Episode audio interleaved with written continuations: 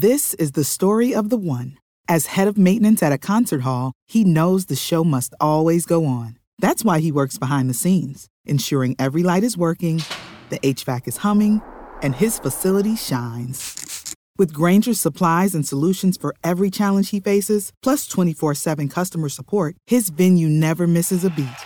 Call quickgranger.com or just stop by. Granger, for the ones who get it done. Every team, every topic, everywhere. This is Believe.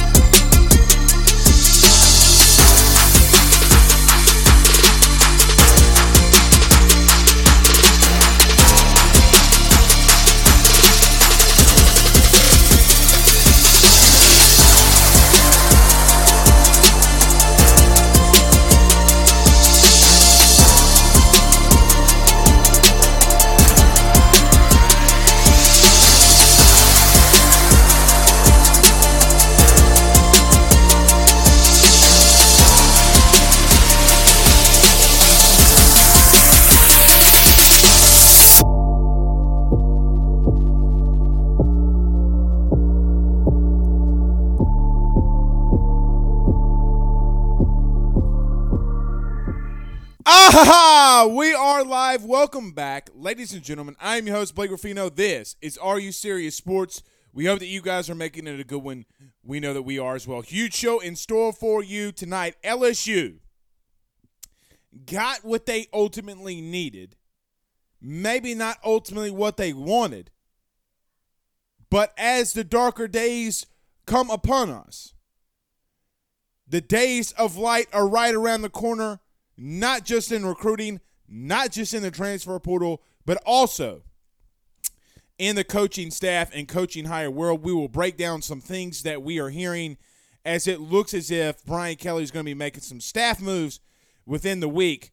Um, so we will touch on that uh, tonight. Um, LSU, and I, I, I should have worded this better. Uh, is LSU going to be have enough players for the bowl game? We will touch on that. I know that we have gotten a lot of those questions.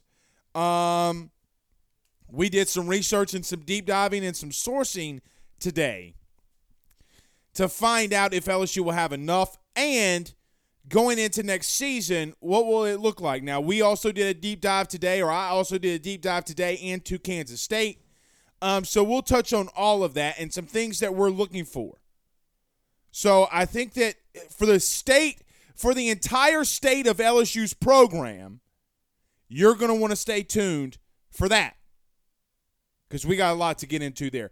Carter, the Power Bryant, joins us around 7:20 p.m. Central Time. We talk all things LSU.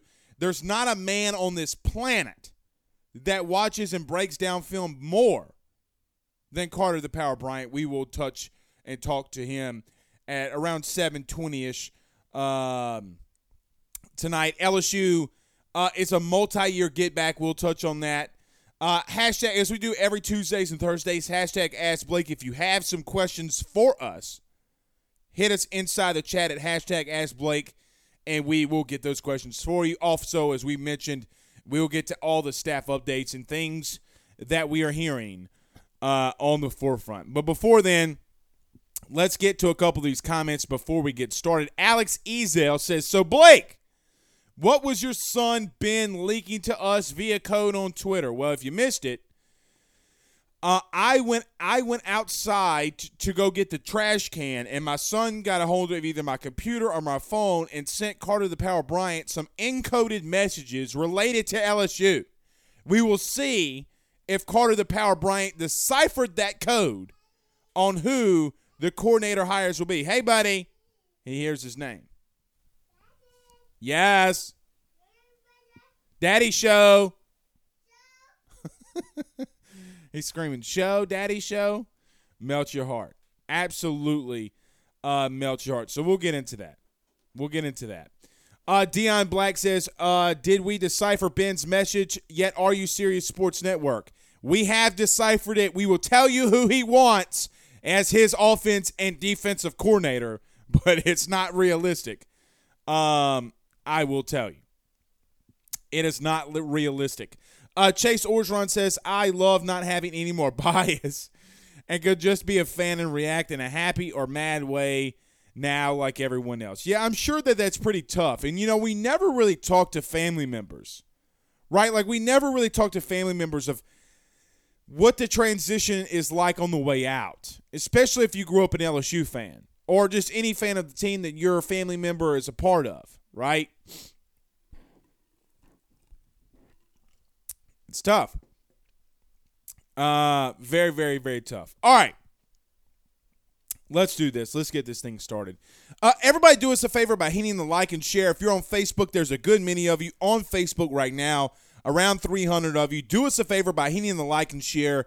Share some Facebook groups. Don't forget to follow us at RU Serious Sports Network right here on Facebook. If you're listening to us on YouTube, don't forget to hit that subscribe button and notification bell. We greatly appreciate that as our YouTube channel is growing leaps and bounds.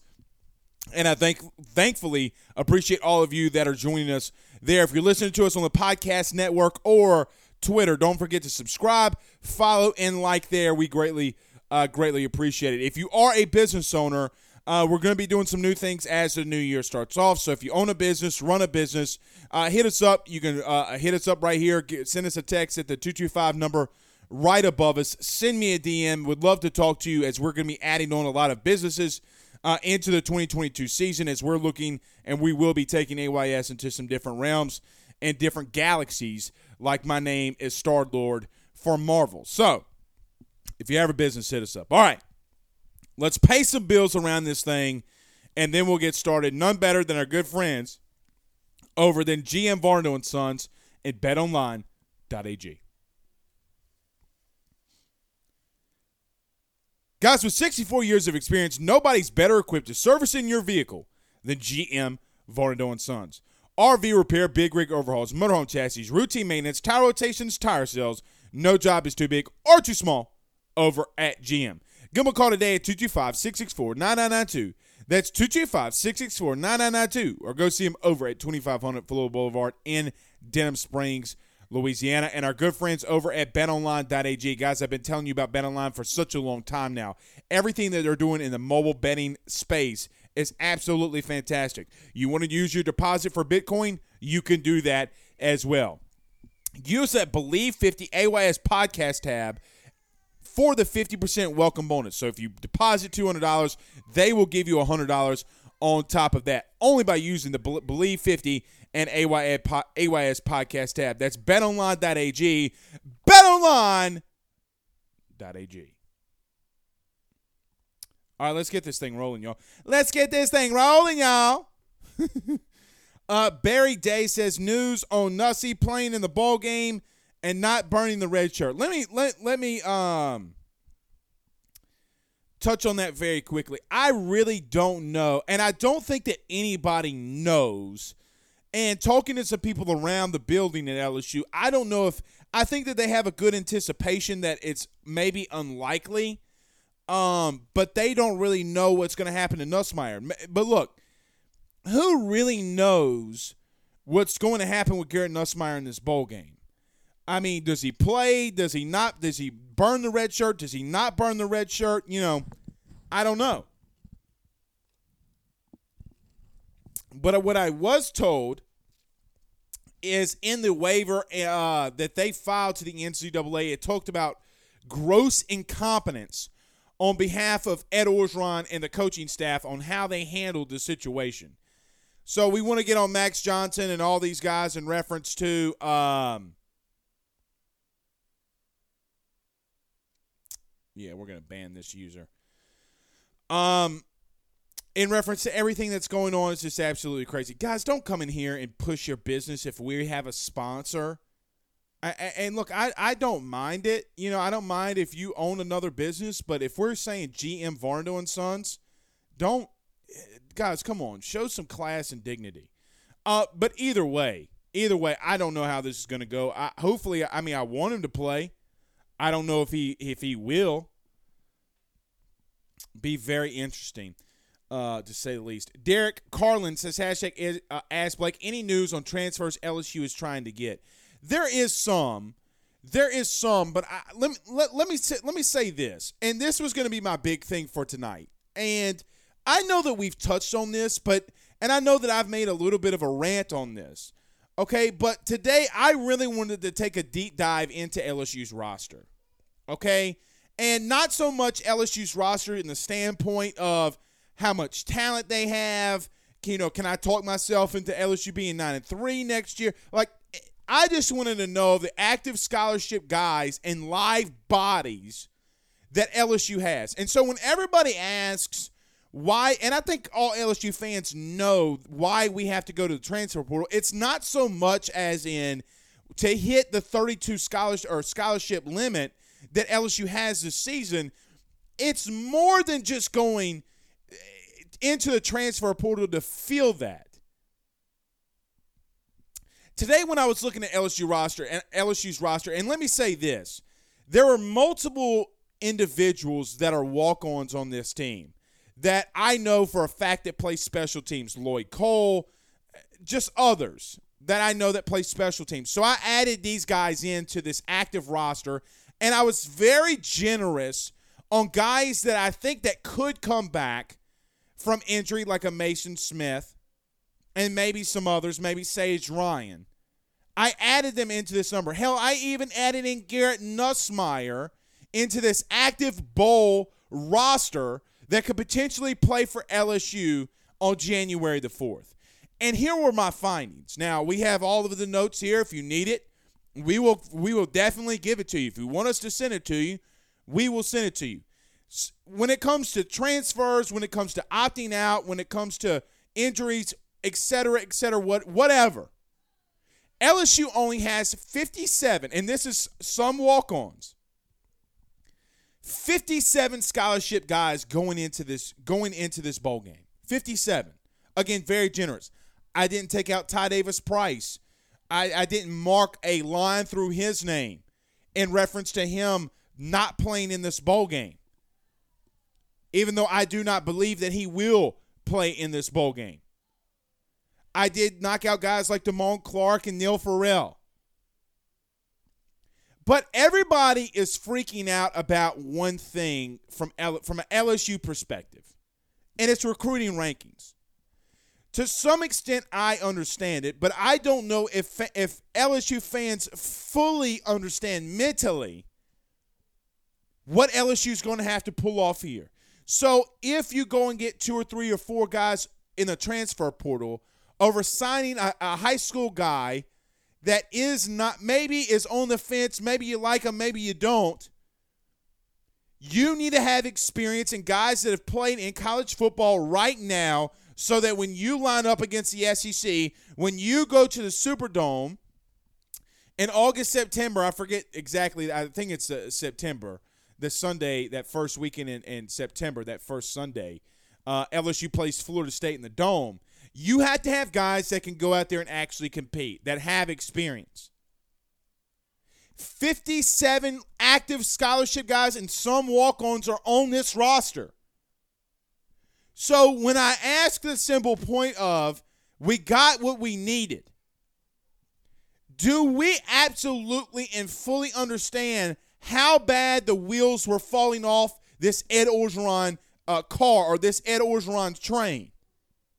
And I do not need to harp on Ed, and I'm not going to. But I think that we have to come to a realistic expectation of where we're at. and where we need to go. If Mel Tucker can sign 14 transfer portal guys and be competitive in the Big Ten, do you think that do you not think that LSU could do the same and be competitive in the SEC? Because we know that they can. What if there's a scenario where Georgia gets beat by Michigan, which is actually pretty likely that it could happen, or Georgia could win. I don't know who's going to win that game. Michigan State beat Michigan in the regular season. One thing that we know about Brian Kelly in his history, he does not like to lose, and nor does he want to lose. And he saw one of his rivals at Notre Dame use this exact method in getting back to winning. I know that there's a lot of people out there currently talking about name, image, and likeness, this NIL. There's a reason why he left. But, guys, at some point, you're going to have to stop telling me about rumors and you're going to have to start showing me facts. Now, I saw today, and I'll give them props for it, the Jordy Culotta show had on Gordon McKernan.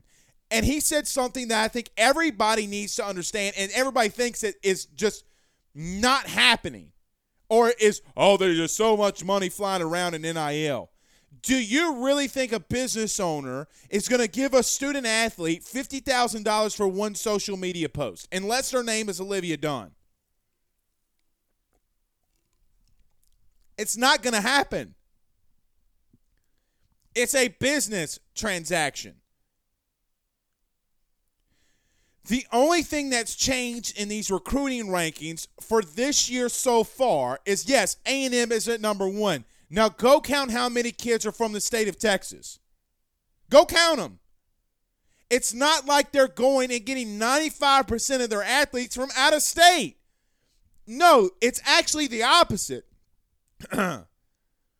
85% of their recruits are from inside the state of Texas.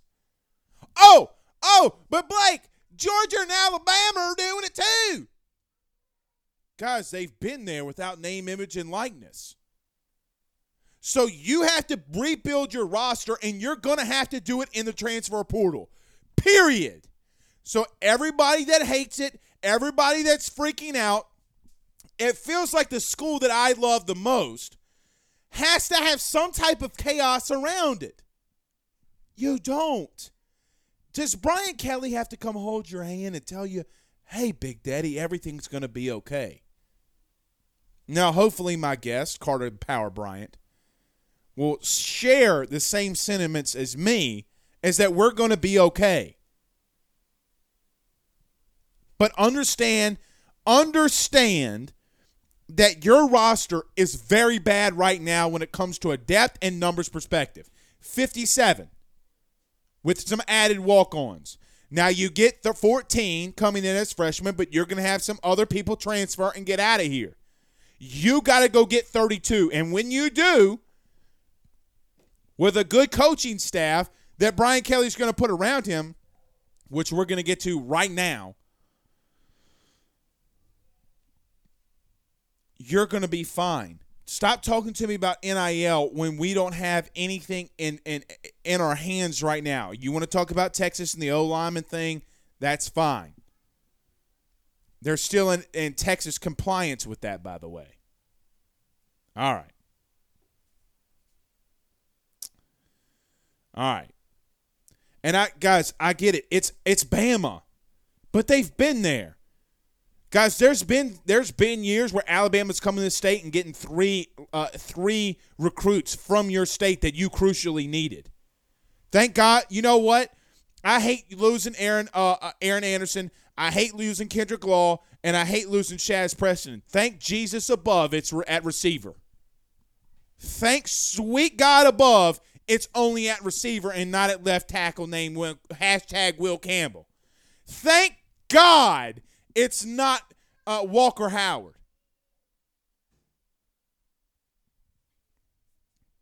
Those kids can play and those kids can ball. Come on. Stephen Miller, who owes Carter the Power Bryant wings, says, How much do recruiting rankings really mean unless you are in the top three? Well, we're about to see. And we've seen a lot.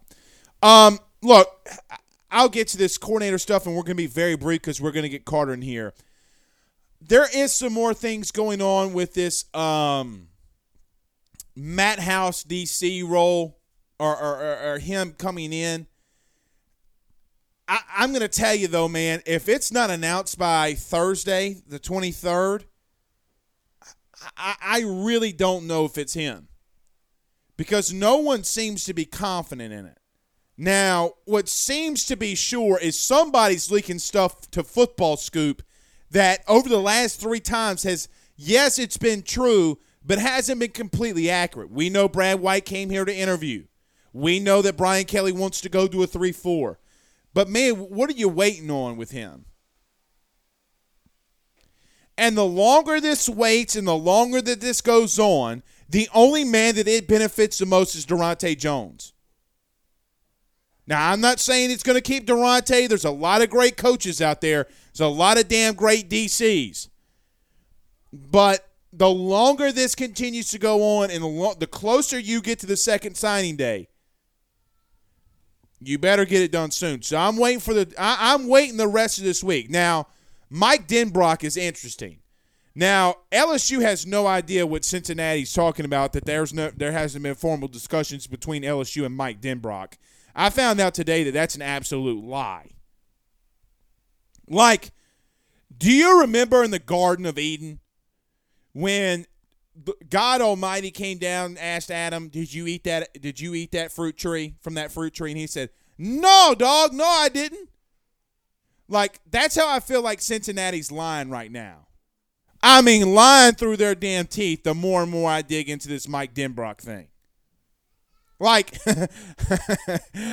one person told me today that they had evidence that the PFF or whoever guy from Barstool about Mike Denbrock coming to Louisiana catching a plane is actually real. Like he actually wasn't making that up. It's going to be interesting. It's going to be very, very interesting there to see how that transpires. Okay, okay, I know. Everybody's in here saying, Blake, get Carter Bryant, you Rudy Poo. We're going. We're coming. All right, let's get to a very quick break.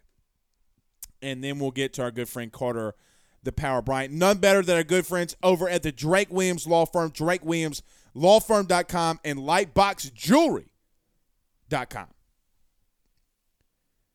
Guys, have you been affected by Hurricane Ida? There's nobody better to call than the Drake Williams Law Firm if your insurance company is giving you the runaround. DrakeWilliamsLawFirm.com. That's DrakeWilliamsLawFirm.com. They will give you a free consultation and run you through everything that you need to go back to your insurance company and get more money if you are affected by Hurricane Ida. That's not also they do. Successions, titles, real estate. They do it all. DWIs.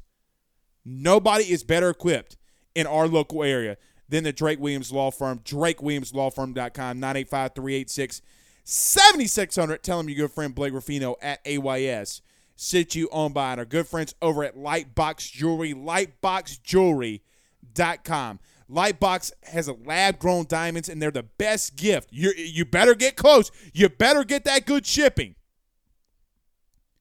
Because Christmas is right around the corner. And with uh, literally the best lab grown diamond carats at only $800 per carat. There's no better place that you can go. Visit lightboxjewelry.com to add that sparkle to your holiday season shopping. Lightboxjewelry.com. That's lightboxjewelry.com where there's never a dull moment. All right, we got a good friend Carter, the Power Bryant. All right, Carter. My son sent you a decoded message or a coded message, and it gave you the exact coordinates to the offense and defensive coordinators for LSU. what have you been able to decipher in about an hour that Ben Ruffino gave you from the AYS Black Book? Uh, nothing. Uh, honestly, I, am not smart enough to read Egyptian hieroglyphics. Okay. Uh, I, well, he gave you the exact location to Matt uh, uh, to Matt House's literal house in Good. Kansas City. Good. So I don't know, Carter. Is that where we're going? We could start there. Look, you had an interesting poll today about Daronte Jones and Matt House. Tell the people what you learned from that today from the LSU fans. Yeah, so it's about 50 50, right? On people that want Daronte Jones and people that may want Matt House to be their next defensive coordinator. Is it going to be Matt House, the guy that coached Aaron Donald, coached Josh Allen? Obviously, both of them uh, first round pass rushers. So, you know what, Blake? I, I I've sent you some of my numbers, some of the things that I look at whenever I evaluate a, a coach. And look, it, it it's not great. Like th- there's just no other way for me to cut it. And then w- when I actually dove a little bit deeper, and uh, you know, I'll talk about this. I- I can't get too deep because it, it'll take an hour. But this is what really fascinated me: Blake Jameson, Rodriguez. Hey, Theodore hey, the don't get, hey, don't. get, Give, give me the Italian names. Call me like Genovese, like the Genovese crime family. Give me a Genovese in there. Look, this is the truth about coordinators, right? Uh, I, I saw someone reply uh, on your Twitter earlier that I would rather go with the sure thing instead of go with Daronte Jones, who is more of a gamble. Well, all coordinators are gambles, Right. Like, especially at the college level. I mean, there's just so much uh, differentiation from you know job to job and what you have to do. I will say this: I, I read an article about part of the reason why Matt House, uh, for those that don't know, was the defensive coordinator at Kentucky. Then he leaves to take a lesser job in the NFL as a linebackers coach. Part of the reason why he did that, Blake, if you read between the tea leaves, is recruiting, right? And that's the thing. You know, you always heard about that with Joe Brady. Well, Joe Brady didn't like to recruit. Well, that may or may not be true. There probably is some truth into that. But this looked kind of like a situation where Matt House, after his best year as a defensive coordinator in 2018, just didn't really like recruiting. And you look at uh, someone, uh, Mark Stoops, he referenced that in an interview, right? And that's a big no go for a lot of people. Now, for me, I don't think coordinators being great recruits is as be, being great recruiters is as important as some people make it out to be. I want my coordinator to mostly focus on the schematics of things. But still, that is something else that I found to be very interesting. So, honestly, Blake, I'm not on fire about Matt House. I don't want anyone to take my poll from earlier today as me being unbelievably pro Daronte. There's a lot of questions about Daronte as well. But the Matt House thing, I understand that a lot of people love that he was thought of for the Auburn job and the Tennessee job. But that doesn't mean anything. He didn't take the job, right? Just because Uh-huh. you're interviewed or, or you're offered doesn't mean you're actually going to be good at that job. So th- there's a lot of red flags when it comes to, to House from my vantage point. Carter, I once uh, had an interview with Warren Buffett's company. So is, Oh, really? does that go on my resume? I mean, you know, like, you know, like, hey, I, I know the financial game. Do does that? Do I put that on the resume? And I think you bring up a, de- a good point there. Just because you turn a job down doesn't really mean anything unless it's like a head coaching position, right? Meaning like a Billy Right. Napier. Like that's something Carter that's different, and, and I think we, we know that. But from a coordinator perspective, does it really? Now, I get maybe you know because like for example, Billy Nate. I'll give him Auburn. I won't give him Tennessee, and here's only the reason why. Is maybe because we saw Billy Napier turn it down, and I think that there were some control issues there. But regardless, it doesn't really matter that you got the interview. Carter, I, I will say this about Matt House, and I'll kick this to you because I know that you kind of crunched the numbers.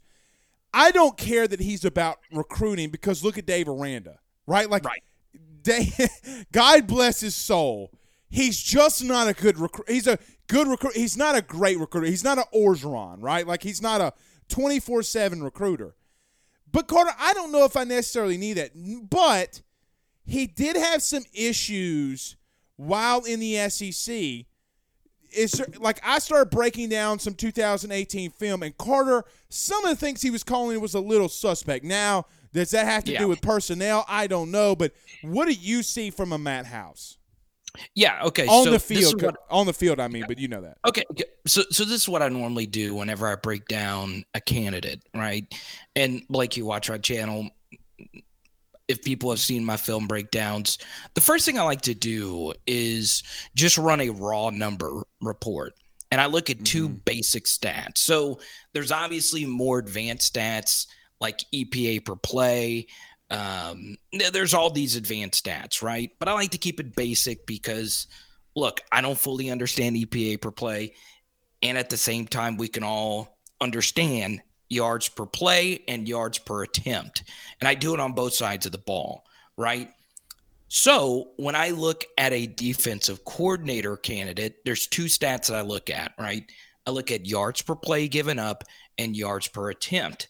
And I just locked my phone again. I actually have it pulled up right here that Matt House, his defenses on a yards per play basis, wasn't ever really that good outside of one year, 2018, his last year at Kentucky. And that was a year that he had three defensive players that went into the draft um, as top three round draft. Josh picks. Allen And- being one of them, the great. yeah, Mike Right. Mike Edwards a safety, and there was another safety, and they were just good. They were really good defense. Now, I reached out to a few people that I trust in the coaching community.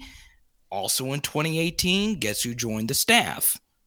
The guy that LSU tried to get to be Brad their White. defensive coordinator, Right. Brad White. So I reached out to a few people that I trust once again, and they said that Brad White had more to do with that 2018 defense than it led on, which Heard is why it, it mm-hmm. was such a big thing. So you dive a little deeper on Matt House, and I looked at his 2017 Kentucky numbers. Blake, they were horrible. Right. They, they were an, an awful defense. Okay. Uh, outside of the top 100 yards per play, they were 13th in the SEC. When even if you Power Five adjust those numbers, uh, it, it doesn't. It actually looks a lot worse. And then you go down to his other three years when he was a defensive coordinator at Florida International, Pitt in 2014, and then in Pitt in 2013. Now, full disclosure, one of those Pitt defenses had the best defensive player I think I've ever seen in Aaron Donald. And Right. despite that, his defenses were outside of the top 60 in both of those years in yards per play, and they were outside of the top nine in the ACC when you Power Five adjust those numbers. So, to simplify that, not good. It's not good. It's not the absolute worst, but let's put it this way. In his five seasons, he's been a defensive coordinator. Matt House fielded an elite defense once, his final year at Kentucky. But here's the kicker, Blake. This is the big, big kicker. All right. And I'll touch on this a little bit further on, on my channel, but I, I want to share it with your lovely audience as well. Matt House had one major thing that was going in his favor, which is pace of play. So Pittsburgh's defense was outside of the top 60 in yards per play, right? And this is why you have to use yards per play instead of total yards mm-hmm. because Pitt played at an extremely slow pace. Matt House's defenses was top 10 in all of college football in fewest plays per game. So it's just simple logic here. Matt House, his yards per play numbers weren't all that good, while at the same time, Pitt pay, played at a very favorable pace. And the same thing was true when he was at Kentucky, when he was alongside Mark Stoops, who also Played at the slow at a slower Mhm. pace. So what does that tell you? That's huge for a defensive coordinator because it gives you more time. You don't have to call plays as quickly. It gives your guys more time to rest. Your depth doesn't have to be as good. Now, the good thing is Brian Kelly doesn't play at the absolute fastest pace at uh, either. And at the same time, Matt House is an extremely talented candidate. It, the Chiefs bought out the final $150,000 of his contract at Kentucky to get him into Kansas City. I'm just saying that there's a lot of red flags here, Blake. I I don't disagree with that, Carter. I actually agree with you on that. It makes me a little nervous, to, and even Carter. See, and look, I, I there's two kinds of people in what we do. You're more of a statistical guy. I'm more of the I want to see with my eyes guy, right? Right. Like I, I, I Carter, the you know, and look, I will use stats. Don't get me wrong to make my point Right. validated, but man, like you had a ferocious front seven, and you weren't, and your yards were playing 18 were pretty bad at times. You know, like I'm sitting here looking at the uh, at the schedule. Yes, you beat Florida, but they ha- also have a lot of turnovers. Yes, you created them, but you're only you're getting beat by Tennessee. You're getting beat by a very suspect Georgia team. Right. I, I I mean, look. The question is, Carter. I think of the ultimate thing. What happens if he has LSU type of athletes on all three levels? That's Yeah. something that we always have to, to to counter in here. But I think it'll be interesting. Now, the other candidate on the offensive side has been Mike Denbrock. Now, I will tell you this. I understand that a lot of people don't know Mike Denbrock, but let me tell you, Carter, because I said this last night and I'll throw it to you because we've talked about him. I watched the Cincinnati game versus Notre Dame this year, and I'm going to be honest. The Spider 2 Y banana on the goal line was mwah, perfecto. Okay? Brother, he Yeah. calls a damn good game. Yeah. I, I, I'm talking about Carter. It like it got me chills when I'm thinking like, shit, that man's gonna be your offensive coordinator because Yeah. because it was really interesting how he was mixing things up. But the stats also align there. Can not giving everything, not giving the whole recipe of this spaghetti.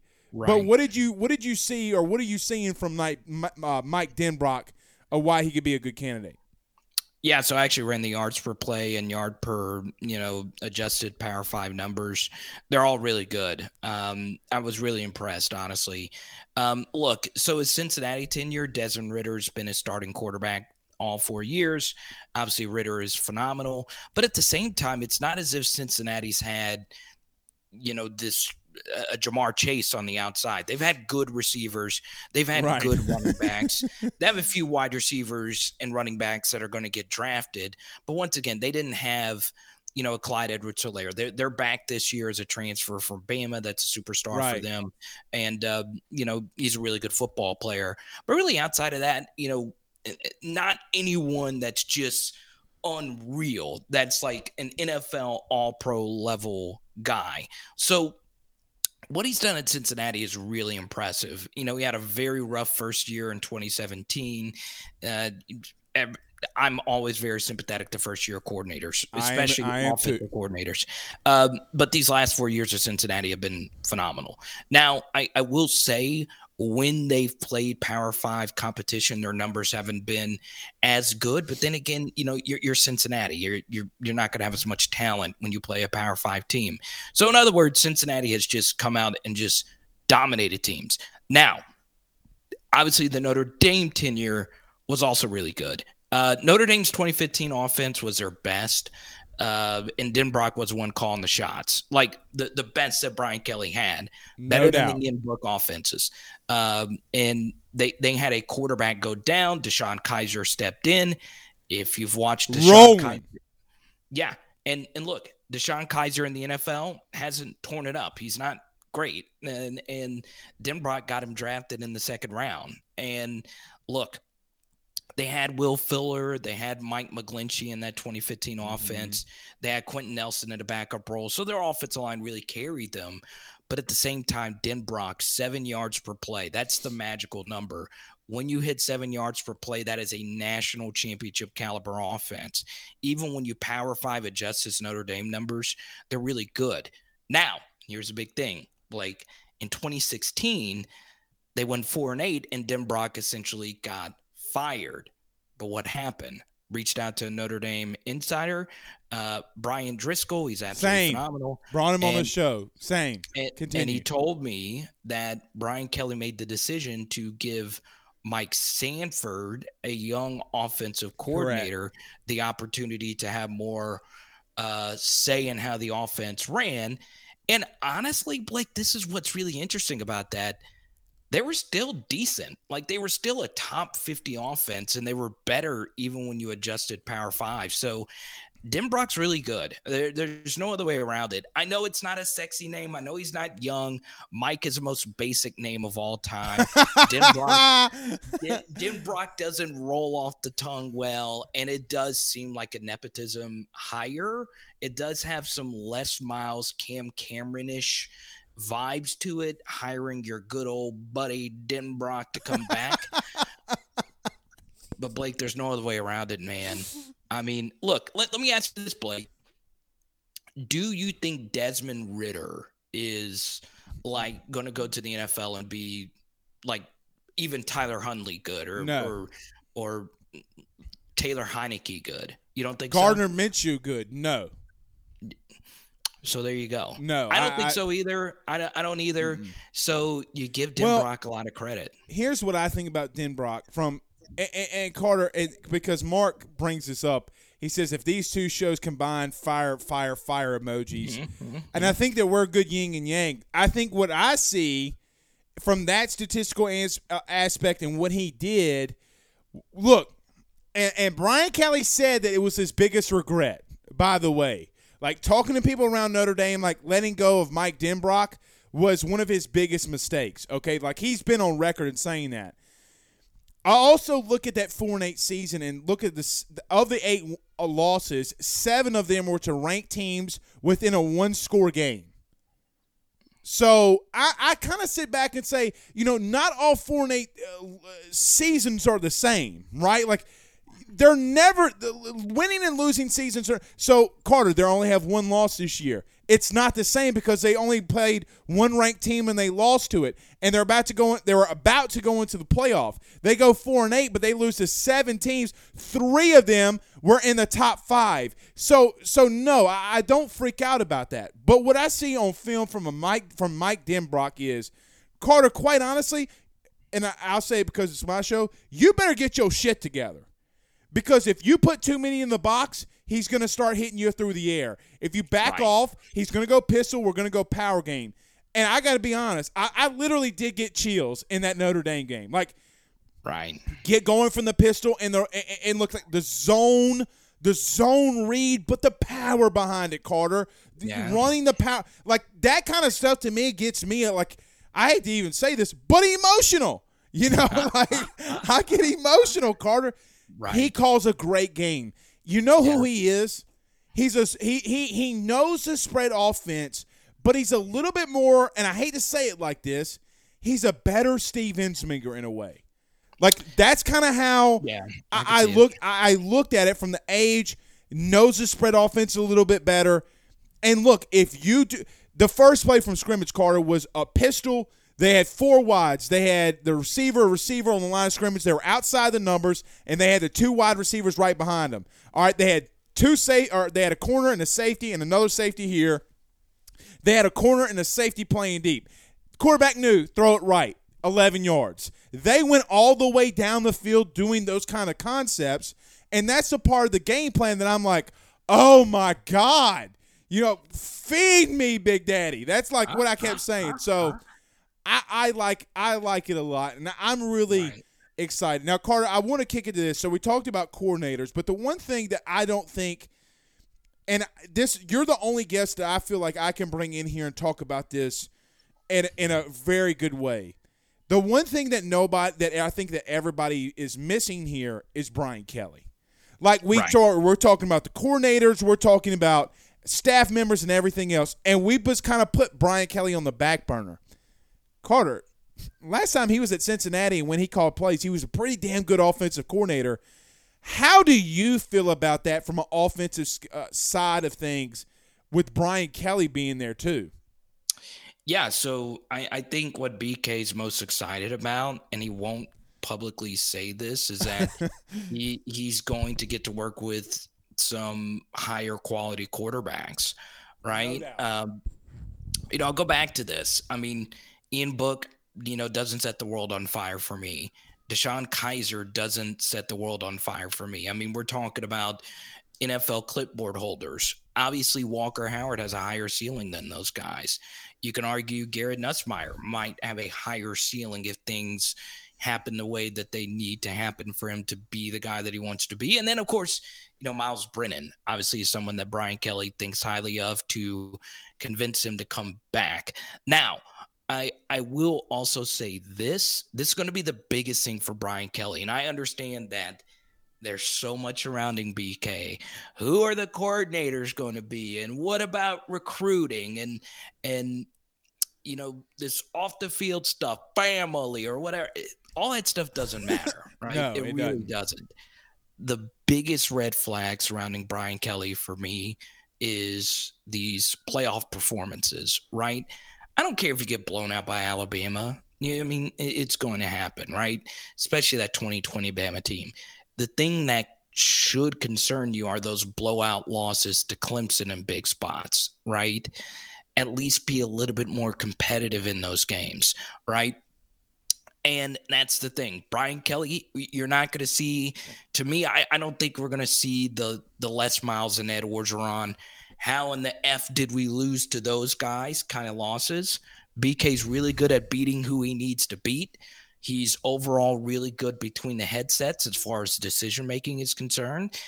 But at the same time, when he goes mano a mano against the Dabos and the Nicks, yes, he's going to have better talent. But when he was at Notre Dame, he had fine enough talent to make those games slobber knockers at the very least.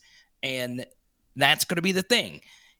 Will he be able to devise a game plan to get us over the top to beat those teams, especially in these first couple of seasons where those teams are going to be more talented and deeper than we're going to be just based on raw recruiting rankings. Now, it's not that's not me saying that LSU is not going to be talented enough. It's just in order to beat those teams, you, you have to be special. And you got to So- stay healthy, right? I mean, Yeah. because of those numbers, right? Yes. So that's going to be the big thing. That's that's the thing that's in the back of this big noggin of mine, right? Can he actually get it done? And you know, that's the reason. That's you know, obviously money's the reason why he partially took this LSU job. right. But Brian Kelly's got a lot of money, right? He came here to win a national championship. And that's going to be the thing.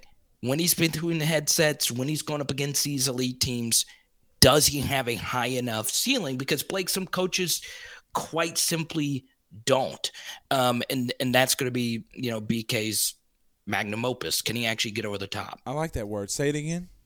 Magnum opus. I don't know if I used it uh, correctly Oh, there. oh, I'm gonna look that up. You best believe I'm uh, looking up uh, Magnum Opus. You know what? The only thing for me, Carter, is he's never had a Kayshon Boutte either. right. You know, so you know, I talked to an offensive lineman's parent today. Okay, and I asked him one question. I'm like, "What does he learn from Brian? What does your son learn from Brian Kelly in three weeks?" He goes, "Blake, he's learned more about with him and Brad Davis and what they're doing offensively in three weeks than what he's learned his entire. I'm not going to say his entire tenure at LSU, right? And so." Yeah. You know, I, I look at this and I know that he's the X's and O's guy, and he look he just hasn't had the Jimmys and Joes. And look, I'm fired up about it. Carter, last one, and we'll get you out of here. And we got a super chat. Okay, I'll send you No half doubt. of this from No, oh, don't. That's all yours. Danny Girl, four ninety nine. She says, "Asks the power, do I get attendance credit for tonight's live watching you on AYS? Is there a realistic, good DC option other than sticking with Daronte?" Now I'll say this: I'm not. I, I, if Daronte stays, I'm okay with it. But the floor is yours, my friend. Yeah, so shout out to Danielle. Every time she's in the chat, she gets hit on. Like uh, every time, and she, she takes like a champ.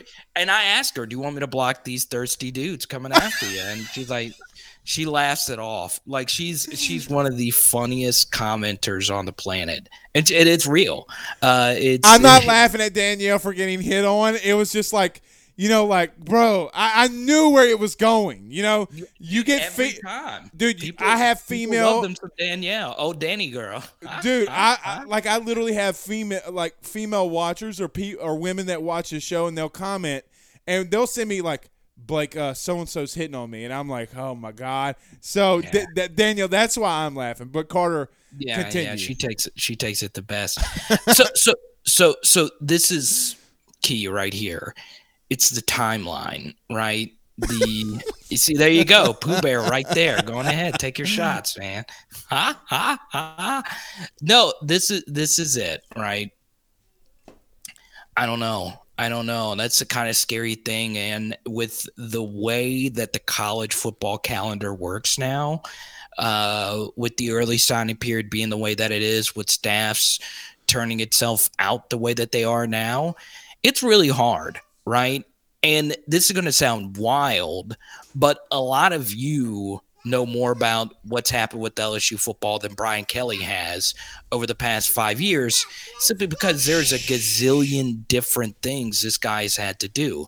Hey, there you go, little munchkin. ha, ha, ha. hey, he was the one sending you the the. Hey, can you tell Carter what you sent him earlier? Yeah. Yes. Okay. Yeah. Who's going to be the next offensive coordinator at LSU? I'm the one. Go find your mama, boy. They- All right, I love you. it, man. But Ah. bye bye. Um, Did But you hear what he said? He said, "I can't tell you." I can't. oh Man, this- God, this that's the is Italiana in him. That's the Genovese family. and there you go. I like the Anyway. booger band on the right wrist. I like oh, it. brother, I don't take this off. Come on, it's a, dog. it's, it's a beautiful wristband, baby.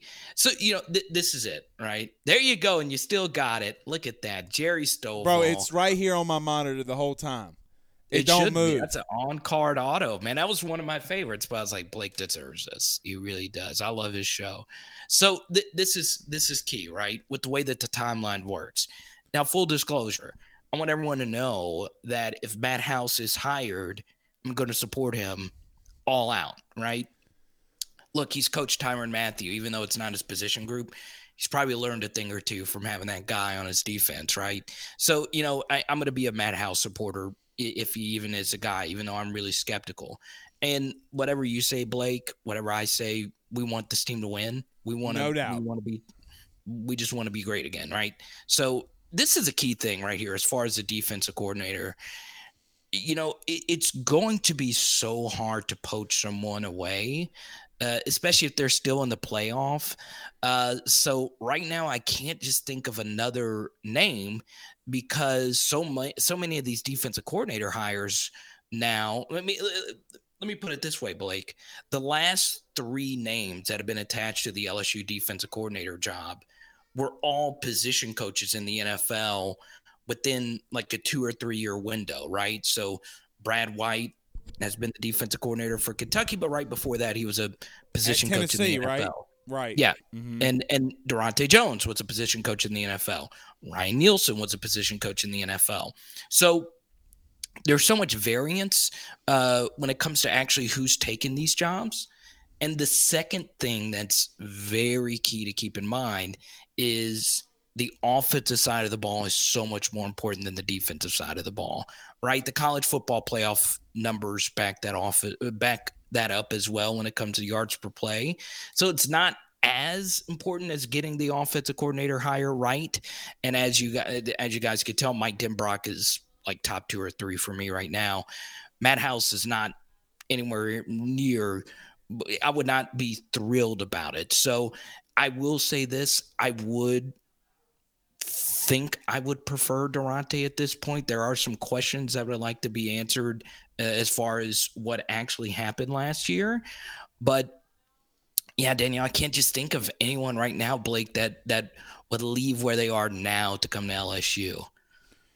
You throw mad stacks at somebody though, Carter. I mean, it just it Yeah. just all depends. And look, this whole Pete Golding nonsense. Like their camp's telling me they hadn't even been contacted. So I- like I I I'm tired of hearing this whole Pete Golding shit e- e- too. Right. Carter, the power, Bryant. M- my brother, you're fantastic.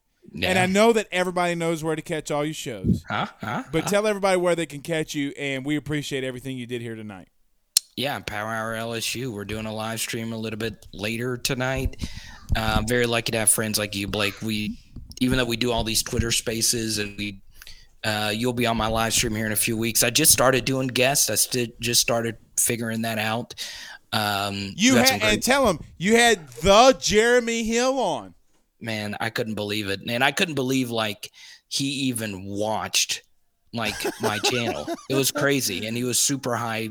His Tom Brady stories were just so great, but oh, I bet. uh, but yeah, I mean Jay Hill's great. We have Van Lathan coming up. He just won an Oscar, which is crazy, and uh, you'll be on there pretty soon as well, Blake. So yeah, I'm blessed, man. Get to do the film studies, get to do the stat breakdowns and all that stuff. And uh, my my favorite thing, I got a text from a few people. Blake shouted you out on AYS, and I'm like, God, it's cool because I actually do like your tweets. I love your Twitter spaces.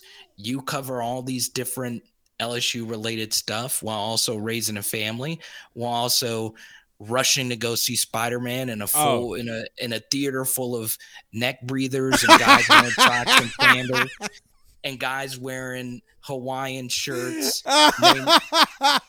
You can't you can't you, you can't deny that, man. I, I was shocked that you went, man. Oh, you, dude. You probably had to sit between a guy named Ralph and Bubba. Your family's got to sit in three different splotches if you didn't show up five hours early for the movie. And was it good? Don't don't give me any spoilers Okay, because I okay, am going to go okay, see okay. it. But like, as a rational person, I'm actually going to wait and and and just wait a week when I could just go there in an empty theater. Well, first off, the mouth breathers are just as funny as the movie is. Like it, it to me, it's just as much of an experience to hear. Uh, oh my God, Seth! Look, it's Voldemort. You know, like that to me is just more entertaining than uh than anything else. Like I'll give you a quick story, Carter. So ahead, we're I'm I'm in the movie theater watching uh Endgame, right? Right. And if you hadn't seen Endgame now, I mean, I can't. ha- You gotta, you have to have watched it. So I'm not spoiling anything. So you remember when the portals opened and everybody started walking through the portals, right? Dun dun da da. Right. And so when uh uh uh, uh what's his name? Uh, the Black Panther walks through, and they start singing in Bombay. This whole row behind me of nothing but 1992 nerds were like clapping their hands and stomping their feet in Bombay. So that to me is worth the sixteen dollar ticket of admission. So I, I'm perfectly okay with these dudes. And, and look, I'm the only dude in there with a woman. Swear to God, hand on the Bible, the only man in there with a wife. And it's kind of freaky, you know, but at the same time, it's kind of cool. But nevertheless, we got off on a tangent. Either way, it, it I thought it was fantastic. I I am a Marvel nerd in my own right. I am also during the holidays going through. I'm watching every single one from start to finish in chronological order. Oh and if my you God. and if you think I'm a nerd, you know what? It's my time. It's my life, Carter. It's my life. You do you. Go right on ahead. I'm a nerd too, man. As you can tell, I'm a sports collecting nerd, right?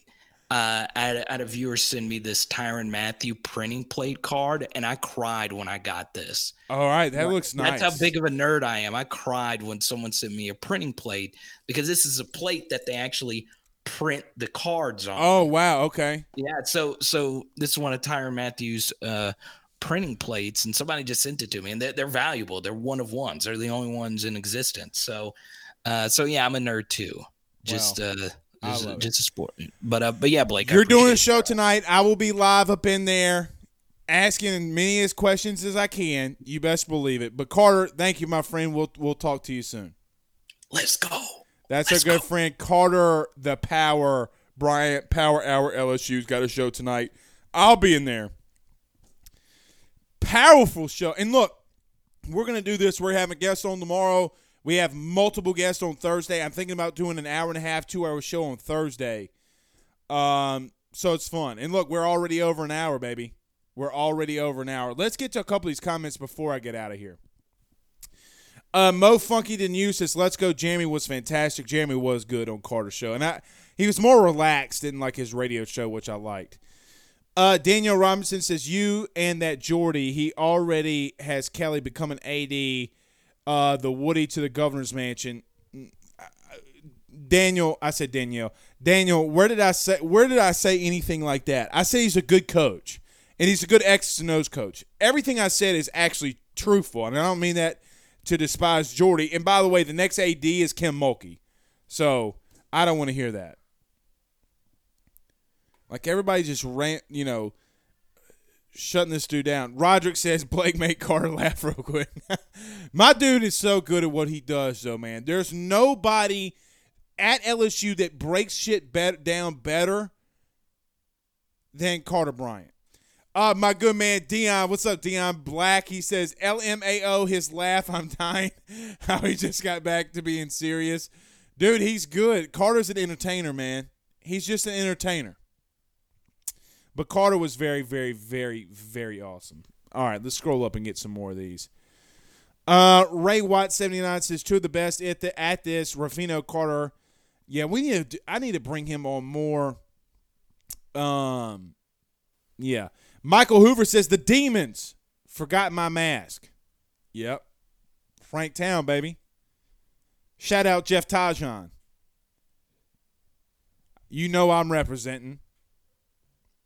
You already know I'm representing. All right, I got to get to my good friend uh, Stephen Miller. He's been in the chat. I've been seeing him fire stuff off, but I just got to find a good one. Uh, Alejandro. I see Alejandro. What he what Alejandro said. He says Saban does when he wants to. Yeah, he does, and that's what winning brings you.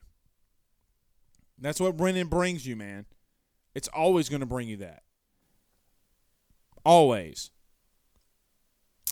Uh, Mark says, "Where's the visor, Blake? I can't wear the visor during the show because of this, but I've been wearing it. Believe me. I know y'all can't see me. I guess I'll post more pictures with the uh with the visor. All right, guys, we will see y'all again tomorrow. We'll have Gator Dave on, and we're gonna be lining up a pretty big, I think, a pretty big guest tomorrow night. So stay tuned. We'll be doing the live LSU basketball breakdown. They're playing Lipscomb. Come join us. We'll have some a lot of info. We'll have some good guests on here. But until then, guys, we'll see y'all again soon. Y'all have a good night. Peace out, Girl Scouts.